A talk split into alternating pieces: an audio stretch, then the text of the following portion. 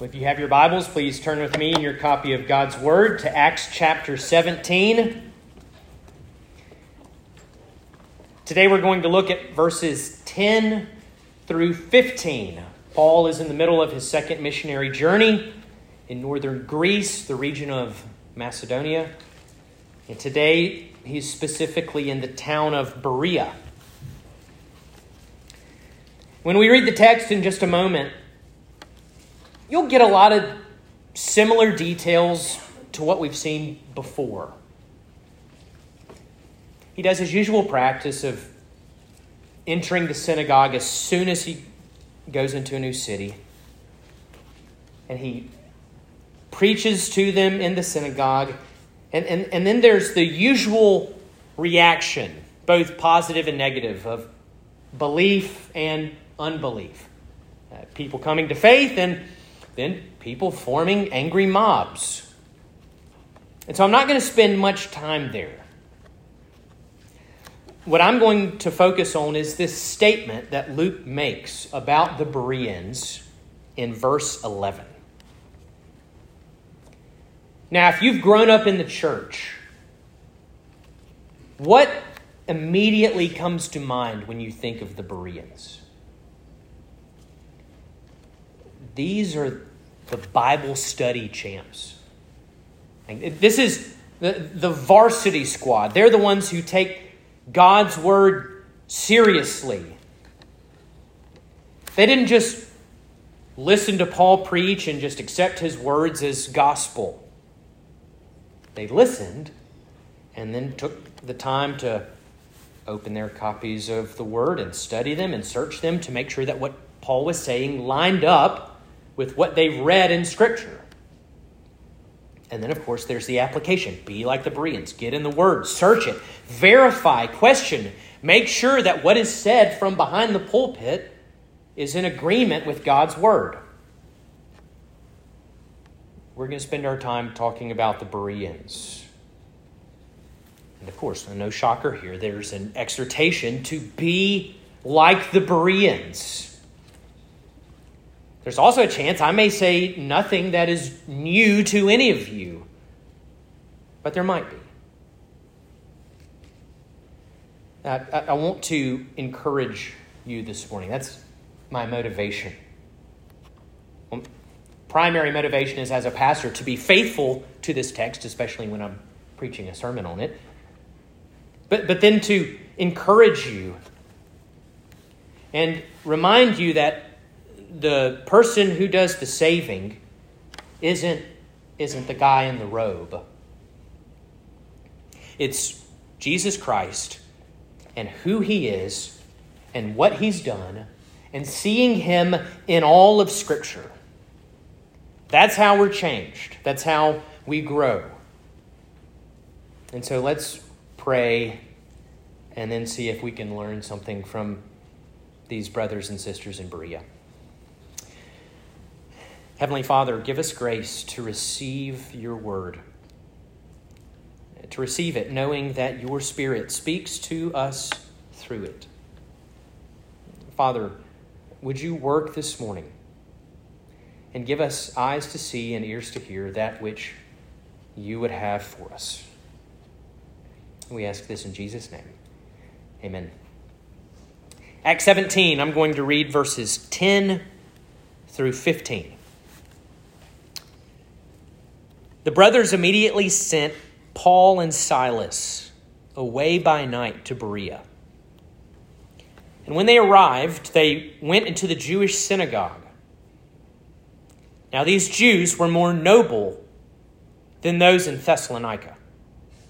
They received the word with all eagerness, examining the scriptures daily to see if these things were so. Many of them therefore believed, with not a few Greek women of high standing, as well as men. But when the Jews from Thessalonica learned that the word of God was proclaimed by Paul at Berea also, they came there too, agitating and stirring up the crowds. Then the brothers immediately sent Paul off on his way to the sea but Silas and Timothy remained there. Those who conducted Paul brought him as far as Athens. And after receiving a command for Silas and Timothy to come to him as soon as possible, they departed. Grass withers and the flowers fade, but the word of our God stands forever. There's no reason to think that Paul did anything different here in Berea than he did in Thessalonica. He does the same thing. He goes to the synagogue, he reasons with them from the scriptures. He's explaining and proving that it was necessary for the Christ to suffer and die and rise from the dead. He's, he's proving to them that this Jesus that he proclaims is the Christ. The message doesn't change. What's different is the way the Bereans consume Paul's message. We're told that the people in Thessalonica were persuaded and joined Paul and Silas. I mean, that sounds, sounds good. They were persuaded and joined Paul and Silas. But what about the Bereans? These more noble ones. They, as verse 11 says, received the word with all eagerness, examining the scriptures daily to see if these things were so. This difference, uh, this mark of nobility, is what we're going to look at today. And the first thing I want you to see is that this is something the Bereans did together. Halfway through verse 11, Luke writes, They received the word. So we're going to stop at the word they. this is something they did together. Now, what comes to your mind when you think of serious Bible study? I'll, I'll speak as a millennial, just from my experience and what I've seen on college campuses. Maybe different for you. What I think of is uh, going to your favorite coffee shop and getting your favorite drink and sitting down at your regular table. And then opening your Bible as well as your Moleskine notebook. It's very important you have a Moleskine notebook. People know you're serious if you have a Moleskine notebook. You put your earphones in, whatever music helps you to study and concentrate. You pull out your color coordinated pens. And then finally, when conditions are perfect, you engage in a specific methodology of Bible study that you've been taught. And that's the picture I have in my mind of serious Bible study. But, but in that picture, I am alone. Maybe the picture in your mind might be slightly varied the venue, the methods, but I imagine for a lot of us, when we think about serious Bible study, we are alone. Maybe it's you sitting on the back porch watching the sunrise with a cup of coffee, digging into a psalm. But you're alone. Now, I'll head you off here. Do not hear me say anything that would discourage your private reading of Scripture. It's not what I'm doing. The private reading of Scripture is so important to the Christian life. And in God's kindness, He has given us copies of His Word, more copies than honestly we know what to do with. Psalm 1 speaks of the righteous man who meditates on the law of God day and night. Surely that's going to involve some private reading. I'm not discouraging private reading of Scripture. I'm just pointing out that what the Bereans are doing in verse 11, they're doing together. One reason we see them doing this together, of course, is that they couldn't go home and open their copies of Scripture. Remember, this is some 1400 years before the invention of the printing press. They didn't have their own copies of the Bible. The synagogue would have a copy, it, it would have a scroll.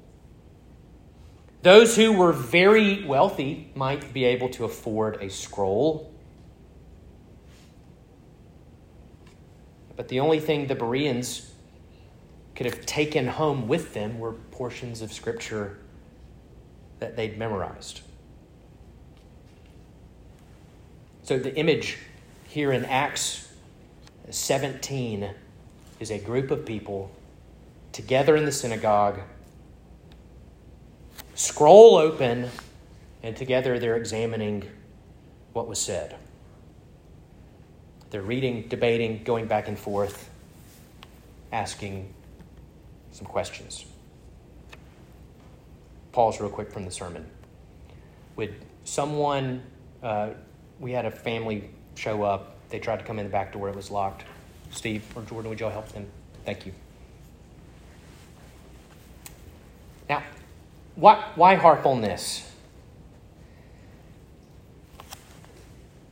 Because our understanding of the Christian life in our day and age is very individualistic, is it not?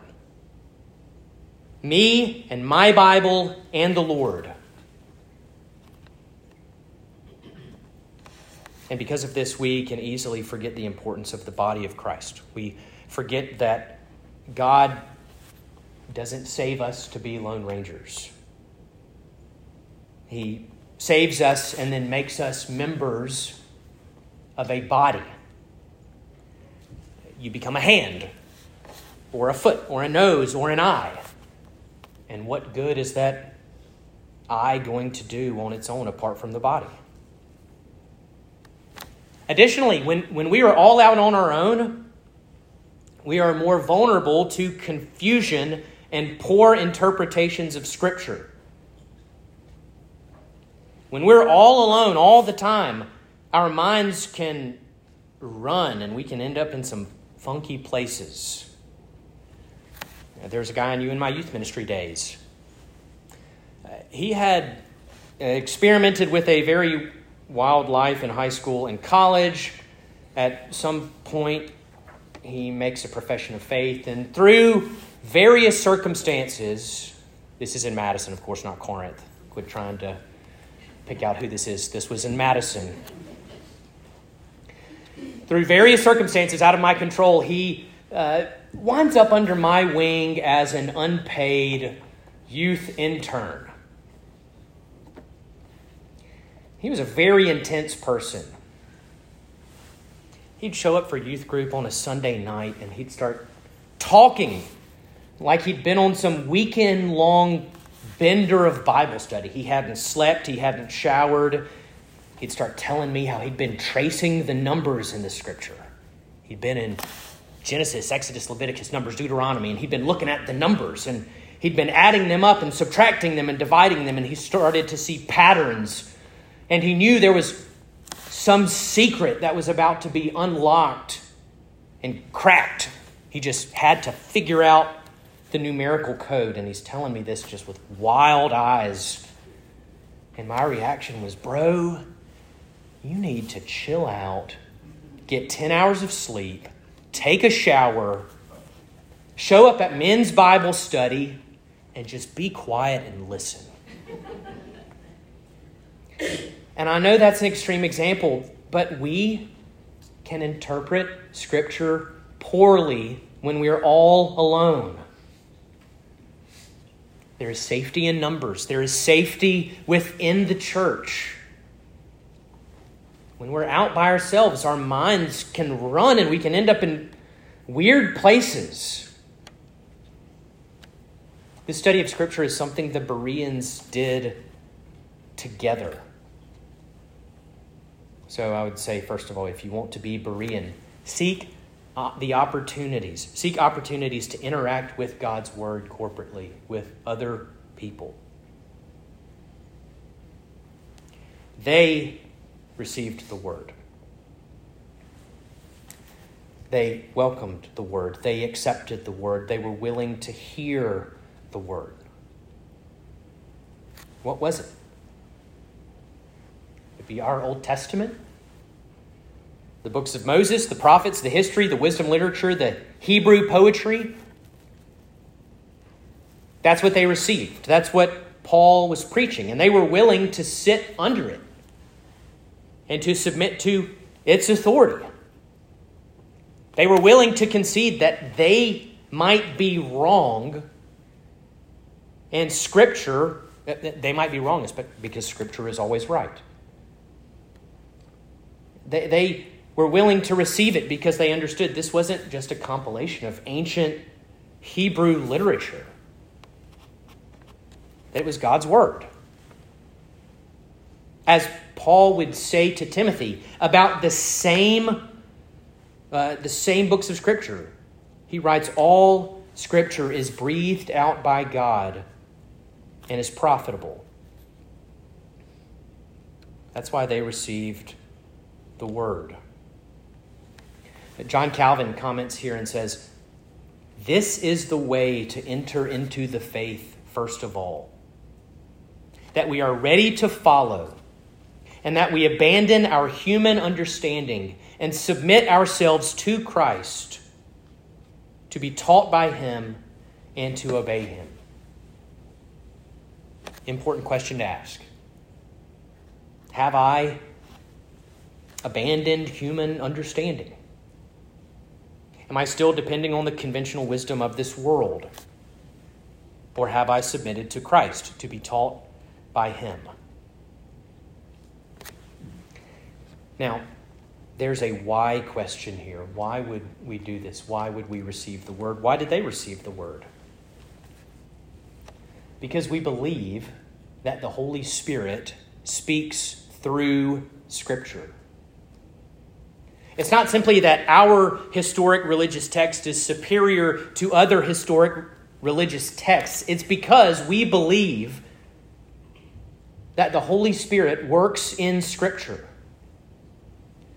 We believe that when Scripture is read and preached and studied, God, the Spirit, is at work. That's why it's authoritative. The Westminster Confession of Faith, one of our governing documents as a denomination says that the supreme judge of all religious controversies, the supreme judge of councils, and the opinions of ancient writers and doctrines of men, the supreme judge of it all is the Scripture. Why? Well, the confession says, because the Holy Spirit speaks in Scripture. God speaks through his book. That's why the Bereans received it. We're told that they received the word and did so with all eagerness. Day by day, they're going to the synagogue, opening the scrolls, meeting together, uh, asking questions, and we're told that they did so eagerly. So Luke here is telling the posture of the Bereans. You know, back in May, Molly and I were very graciously given tickets to go to the Schermerhorn Center in Nashville. Beautiful, beautiful building. It's home of the Nashville Symphony. And the specific show we went to see uh, was the the film scores of John Williams. So this included music from Jurassic Park, Indiana Jones, Superman, Star Wars, and Harry Potter. Those famous, iconic scores. And it, it was a fantastic show. Way too short. It ended, and it's kind of, it came to an end. I'm like, really? Is it over already? How, how's that possible? I, I could have listened another two hours easily. But you, you know what word described me before that show? Eager. We got to dinner early. We finished dinner early, got there, walked around. We're able to get drinks and snacks and then use the bathroom and find our seats with plenty of time. And then I'm sitting there watching all the different members of the symphony and I'm listening to them warm up and practice. And there's just a a jumble of music happening, but every now and then I'd get snippets of something I recognized. I'd get a brief line, just a few measures of some music. Maybe something like dun dun dun dun dun dun dun, and I knew what was coming. I was ready. I was expecting. I, I wasn't just leaning back in my chair, mindlessly scrolling through my phone, looking bored. I was leaning forward in my seat, ready to listen. And then when the first chair violin walked out, I'm like, here we go. We're starting. No, it's just a, just a last minute tune. And then finally, the, the maestro, the conductor, comes out, and the show began. Luke tells us that the Bereans received the word with all eagerness.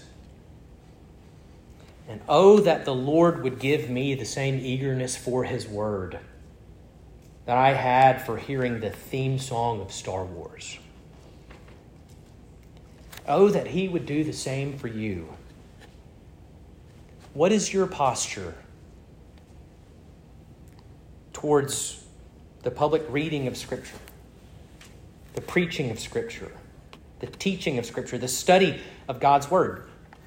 Are you indifferent? Or is there an eagerness to sit under the Word? Now, listen, I know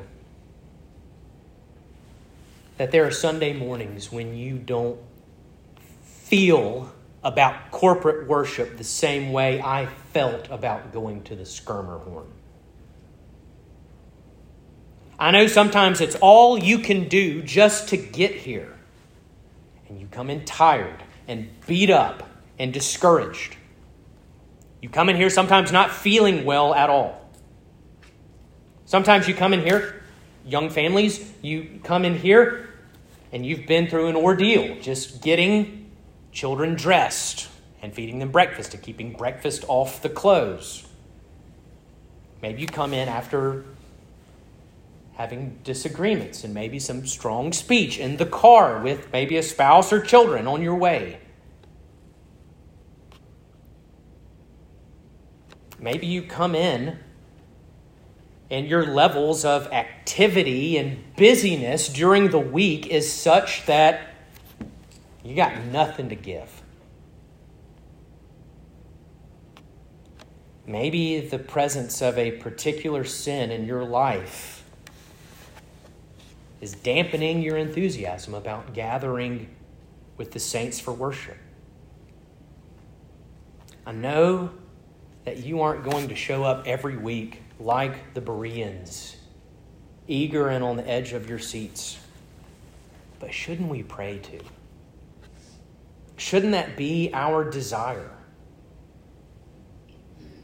Instead of just resigning ourselves to it, shouldn't we ask the Lord? for this. Lord, make me eager. Change and inflame my heart.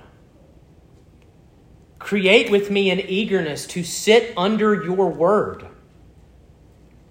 Maybe give me the conviction and motivation to change my calendar, to let certain things go, and to tell certain people no so that I can show up not exhausted. And maybe cause this expectation to begin on Saturday evenings, not just when I walk through the door. I listened to a sermon Dr. Derek Thomas preached uh, when he was at First Presbyterian Church of Jackson. And uh, there's a couple nuggets that I pulled from that sermon. I wanted to share the first one with you. Dr. Thomas said, It starts on Saturday night. Oh, guard your Saturday nights. So that on Saturday night, one of the things you should do is pray. Pray for the preacher. Pray for the sermon. Pray for those who teach Sunday school. Ask God to come down Ask the Holy Spirit to descend, to empower, to teach, to instruct, so that the word might go forth and be disseminated. I hope that doesn't sound crazy to you. No, personally, I would covet your Saturday evening prayers. Because some of you know I'm not the type of preacher whose sermon is finished on Friday. There's work happening most Saturday afternoons and evenings. I could use your prayers. But what would it look like as you think through your weekly schedule to guard your Saturday nights? And, and, and not saying that you sit at home and do nothing and talk to no one, but what would it look like to get more rest? I mean, we get rest for other important days. What if those words we sang in our second hymn became an earnest prayer of our hearts? Speak, O Lord, as we come to you, to receive the food of your holy word. Take your truth, plant it deep in us, shape and fashion us in your likeness. The Bereans received the word with all eagerness, examining the scriptures daily to see if these things were so. This word in the Greek that is translated as examining or examined is a word that is legal or trial language. Uh, New Testament scholar C.K. Barrett writes uh, this word translated as examining is nowhere else used in the New Testament for the study of Scripture. It suggests rather the legal examination of witnesses or of an accused person. And this is, in fact, the sense in which it is used here. Paul has set up the scriptures as witnesses. Does their testimony, when tested, prove his case? Right? So this is legal language. This is trial language. every other time you see this word, it takes place in the context uh, of a trial. Jesus stands before Pontius Pilate in Luke 23 and is examined. Peter and John are examined before the religious elite in Jerusalem in Acts 5. In Acts 12, Peter is rescued from prison. He could not be found. Herod examined the centuries and then ordered that they be executed. Paul will stand before rulers in Acts 24 and Acts 28, and in both times he is examined. This word describes the legal inquiry, the questioning of witnesses. And this is what the Bereans are doing with the scriptures.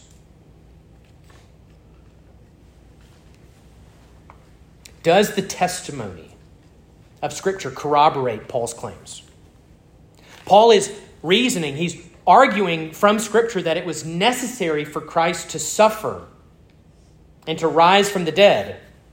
Does this line of questioning of Scripture agree? And as Luke tells us, they found that it did. They found that every New Testament doctrine Paul preached, there was an Old Testament picture. They found that the Exodus and the tabernacle and the manna and the serpent on the pole and the sacrificial system, all of it is a picture of a New Testament doctrine. All of it testifies to the truth of Paul's claims regarding the person and work of Jesus. They examined the scriptures to see if these things were so. You know, there's a reason I begin every sermon by saying, some variation of, if you would, please turn with me in your copies of God's Word to today's text. There's a reason I do that. I want us to be like the Bereans. I want you to have Bibles opened. I'm aware there are some churches where it is possible to go the entire service and never have a Bible open. I don't want us to be one of those churches. I don't want to be one of those churches where you just say, John, we trust you. We'll, we'll take your word for it. There is a desire on my part, on the part of the elders, to have this holy book opened in front of you. And here's the other nugget I got from Derek Thomas. He talks about that holy rustling, this, this sound. That sound. Derek Thomas says, I love the sound. It, it, it's a holy sound of the rustling of the leaves of Scripture during a sermon. It's a beautiful sound when I hear someone turn over a few pages of Scripture because they're tracing something. They're checking whether this is so or not. I can promise I'm not going to be offended if I hear this noise. I'm not going to be offended if you ask me questions. Our elders, our Sunday school teachers are not going to be offended if you say, Well, what about this? We want our preaching and our teaching to be as faithful to God's word as possible. We are not afraid of you asking questions. Now, why is it important to have your Bibles open to see if these things were so? Because there's some teaching you'll hear in churches that doesn't come from the Bible. There's some teaching in Scripture that would not stand this level of scrutiny. It's, it is possible for a pastor to say, This is biblical, and have it not be biblical. Every heresy from church history began with its proponents claiming it was biblical modern day example, you think of uh, that, that weight loss church in Brentwood, Tennessee. They claim to be biblical. False teachers always have Bible verses. We don't take them at their word. We examine the scriptures to see if these things were so. And the Bereans together made sure that the passage Paul was referencing meant what it said, what he said it meant. Here's where I want to end. Everything we've seen so far is what the Bereans did. They received the word with all eagerness, examining the scriptures daily to see if these things were so. But how does Luke describe them? You see in the beginning of verse 11. Now these Jews were more noble than those in Thessalonica. What in our minds ordinary, ordinarily makes a person noble? Their blood, their family lineage, they're the children of kings and queens they own land, they possess titles. But none of that describes the Bereans. Luke says that they're more noble because of their diligent searching of the scriptures. He isn't praising them for their social standing, he's praising them for their character. It was their careful examination of the scriptures that made them noble. It was their eagerness to open Scripture. It was their acquiescence to the authority of Scripture that demonstrated their nobility, that demonstrated their citizens of the kingdom of heaven. You know, it's interesting. The world's idea of nobility involves owning and possessing and ruling. But the Bereans are noble because they received.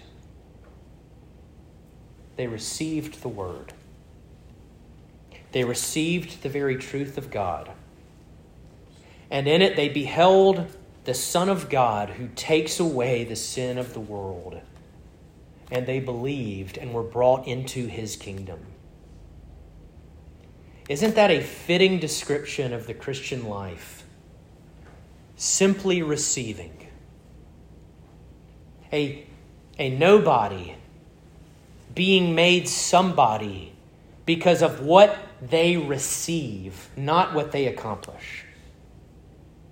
Not what they earn, but what they are given. This is the Christian life receiving. Saying in faith, Nothing in my hands I bring, simply to thy cross I cling. I'll end with this verse Paul writes in 1 Corinthians 1. For consider your calling, brothers. Not many of you were wise according to worldly standards. Not many were powerful. Not many were of noble birth. But God chose what is foolish in the world to shame the wise. God chose what is weak in the world to shame the strong. God chose what is low and despised in the world, even things that are not, to bring to nothing things that are, so that no human being might boast in the presence of God. And because of him, you are in Christ Jesus, who became for us wisdom from God, righteousness, and sanctification and redemption, so that as it is written, let the one who boasts boast in the Lord. Let's pray. Heavenly Father, by your grace, would we be those who receive? Would we be those who receive your word? Would we be those who receive the work that Jesus Christ has accomplished for us? Would we be those who receive the righteousness that he freely gives? Would we be those who have this disposition of receiving so that there might be nothing we can boast in? You have done it all. Father, would you make uh, yourself our vision? Would you be our vision? Would we see your Son in your word? And would we see him as the greatest treasure we could possibly possess? And yet, he is not a treasure that we earn or buy, but a treasure that is freely given by faith. We ask this in his name. Amen.